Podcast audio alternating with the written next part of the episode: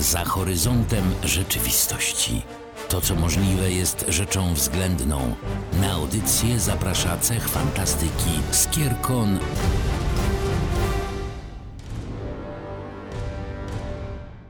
W kolejne niedzielne popołudnie witamy w portalu. Tu Aurelion. I Katris, cześć. Cześć. Jest mi bardzo przyjemnie, że to Katris właśnie z Tobą będę odkrywał mrożące w krew w żyłach tajemnice, pokazywał całemu światu spiski i teorie, o których Ziemia nie słyszała, a o których nawet Biblia nie znała chyba zdradziłeś już za dużo, jak wiesz, jak na te historie, które tam się toczą i tą ilość zagadek, tajemnic, to myślę, że to, co powiedziałeś, to już jest więcej niż by autor zdradził na początku. Umówmy się, że musimy zacząć szokiem, niemalże na poziomie Hitchcocka, a potem napięcie tylko będzie wzrastać. Chyba już nie trzeba owijać bardziej w bawełnę, że te wszystkie detale, któreśmy przed chwilą wymienili, to znajdziemy nie gdzie indziej, jak w twórczości pana Daniela Gerharda Richarda Browna, znanego owszem na książkach jako Dan Brown. Dan Brown, znany głównie z historii Roberta Langdona, profesora harvardzkiego, który w jakiś sposób ciągle się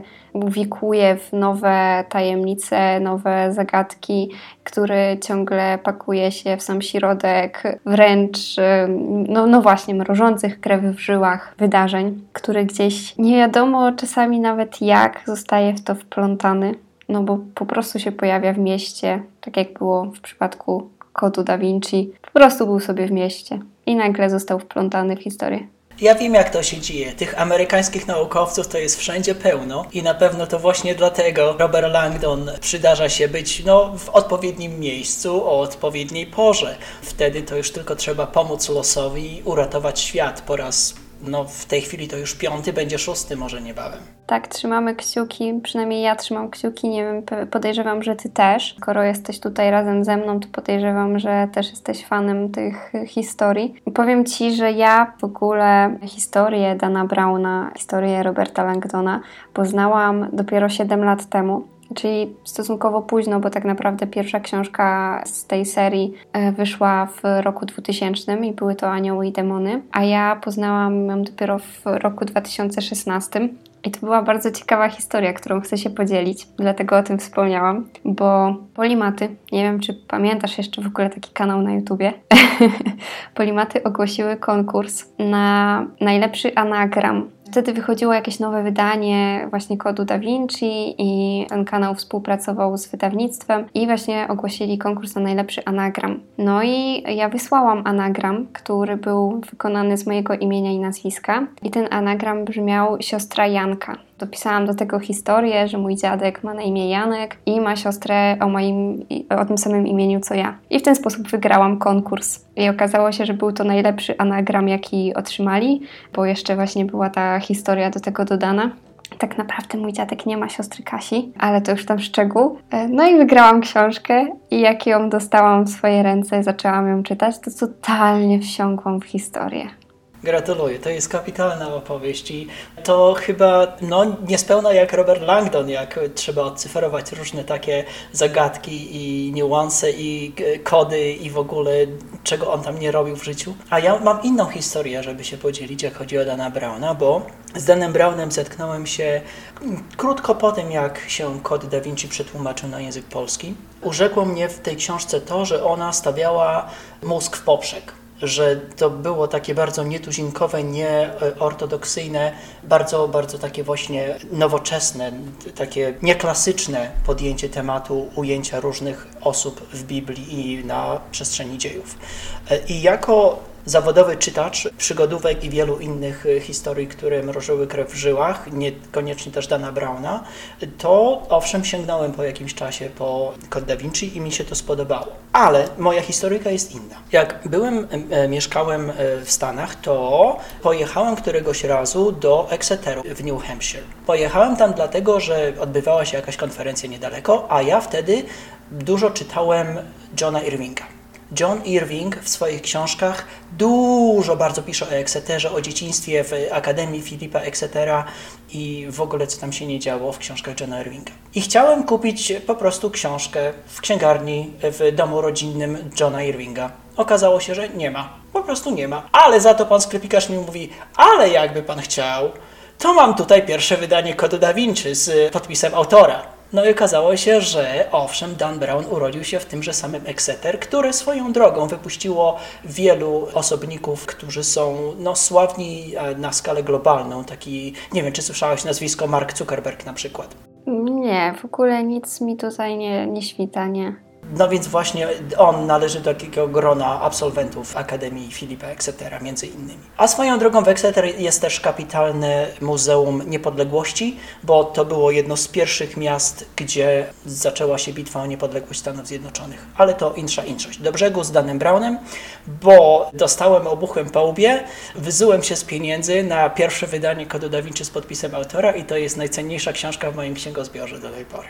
O kurczę, to jest naprawdę mega egzemplarz. No właśnie, wspomniałeś o tym, że Dan Brown uczęszczał do Exeter. Tam uczył też jego ojciec, matematyk. I jeżeli chodzi o jego rodziców, to jest ciekawa kwestia, bo sam Dan Brown wspominał w wywiadach, które oglądałam, że on był tak trochę rozdarty pomiędzy naukę a religię, bo jego ojciec właśnie był nauczycielem matematyki, a jego mama była organistką i była osobą mocno wierzącą. Zresztą nie oszukujmy się, widać w jego historiach, po pierwsze, że został wychowany w chrześcijaństwie. W jednym serialu usłyszałam, że tylko osoba, która została wychowana w tej religii, jest w stanie tak bardzo nienawidzić osób, które tą religię wyznają, a mam wrażenie, jakby on nie mówi, że nienawidzi chrześcijaństwa, ale rzeczywiście widać taki bunt przeciwko niektórym kwestiom związanym z tą religią w jego tekstach. No a z drugiej strony właśnie jego zamiłowanie do, do nauki, do tych zagadek, do właśnie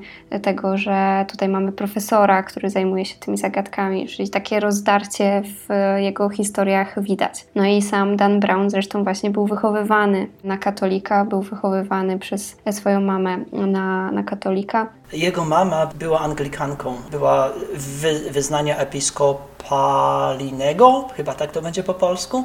Nie wiem, chyba nie mamy tego wyznania w polskim rejestrze związków wyznaniowych. Natomiast tak, to jest nurt takiego radykalnego anglikanizmu i być może to było to, co z jednej strony myślącemu, rozwijającemu się młodzieńcowi mogło niekoniecznie podejść, ale z drugiej strony zauważ, że Dan Brown przyjął jako drugie imię nazwisko panieńskie swojej matki, Konstancji Gerhard. W związku z tym to pokazuje, że darzył ją wystarczającą estymą, to kim była jako osoba, w związku z tym również to by, by, włączało jej światopogląd religijny i wartości, które wyznawała w związku z tym. No i to pokazuje, że po prostu była dla niego ważną osobą. Czy to organistka, czy osoba wierząca, czy po prostu matka.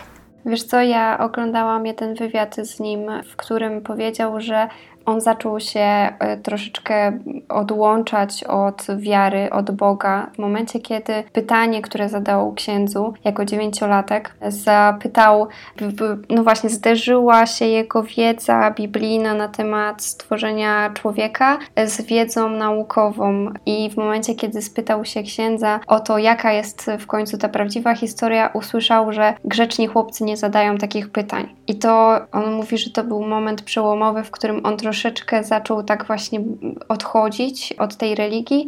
Twierdził, że no dobrze, to skoro ja nie mogę takich pytań zadawać, to ja zacznę zadawać ich jeszcze więcej. I zaczął rzeczywiście tych pytań sobie zadawać więcej, zaczął podchodzić bardziej logicznie do tego, co mówi Biblia. To jest rzeczywiście fajny fakt, który wygrzebałaś i który tutaj przedstawiłaś, ale umówmy się, że nie tylko w serii o Robercie Langdanie Dan Brown napisał jeszcze kilka innych książek, które też przeczytałem i które swoją drogą gorąco gorąco polecam. Taki znikający punkt to jest rewelacja. Już wtedy te elementy takiego thrillera, takiego pościgu przygodowego, rollercoastera były mocno osadzone w jego książkach. Także zanim Robert Langdon to robił, to Dan Brown już wynajdywał pościgi i dramy i, i wydarzenia. Natomiast te tajemnice związane z religią, na styku religii, mitologii, na skrzyżowaniu z nauką, z wyznaniowością, z duchowością, to wszystko wskazuje, że te elementy zostały w nim na trwałe. No bo wszystkie pięć książek, umówmy się, jest w jakiś sposób związane z osobami duchownymi, ma elementy związane z religią albo z wiarą, z poszukiwaniami, z jakimiś artefaktami, które jako osoby wierzące bądź osoby, które są osadzone dobrze w znajomości elementów religijnych, no po prostu nie byliśmy zaskoczeni, że takie artefakty, takie historie, takie osoby znajdowaliśmy na kartach jego książek. To prawda, chociaż był mocno krytykowany po pierwsze za wizerunek kościoła, jaki przedstawił w swoich historiach, po drugie za wiele sprzeczności z tym, co wiemy na temat czy to historii kościoła, czy na temat tekstów, które się w, jakby przewijały w, w historii. Chociażby tutaj właśnie w kodzie Da Vinci on e, wspomniał o tym, że było chyba 80 różnych ksiąg, które zastanawiano się, czy włączyć do Nowego Testamentu w tej ostatecznej wersji Nowego Testamentu i według właśnie badaczy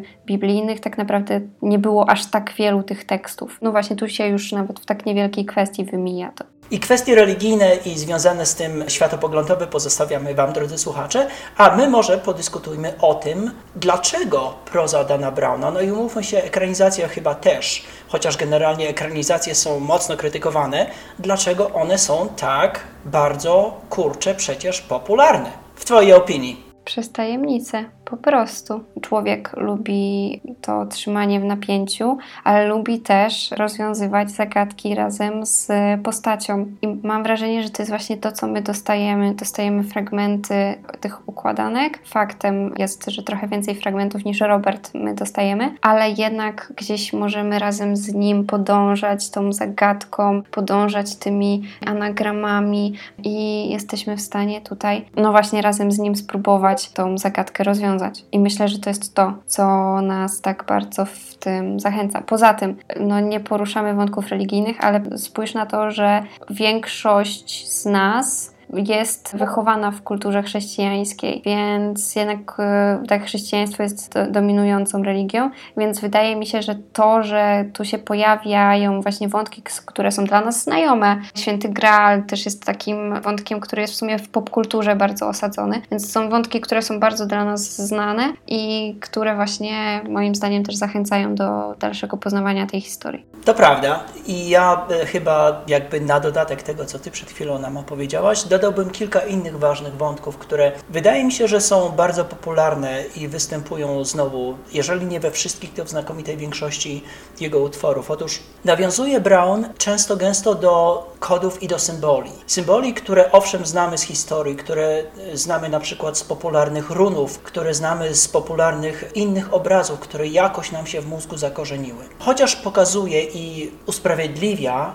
w różnych wywiadach i, i w prasie i, i wszędzie Dan Brown, że to są wszystko historycznie wartościowe, historycznie użyte kody i symbole, to tak naprawdę on tworzy z nich, tak wije z nich zupełnie nową narrację. Jaki proces przetworzenia znanych symboli, znanych chociażby artefaktów historycznych, znanych dzieł historycznych może być ciekawostką, która po prostu daje nam tak satysfakcję odkrywania tego wszystkiego właśnie pod innym kątem. Chociażby taki fakt, że Louvre zaczął pękać w szwach po tym, jak kod Da Vinci się ukazał, to pokazuje, że właśnie ludzie się zainteresowali tym, że taka Mona Lisa została ukazana w zupełnie innym świetle. I zaczęli dopytywać, czy to, czy tamto, czy na odwrocie i w ogóle. Rzym też po Anioły i Demony przeżył renesans swój, bo ludzie chcieli zobaczyć te kościoły, w których są te ołtarze nauki, o których wspomina. Więc tak, rzeczywiście ludzie bardzo się zaangażowali w to poszukiwanie symboli, które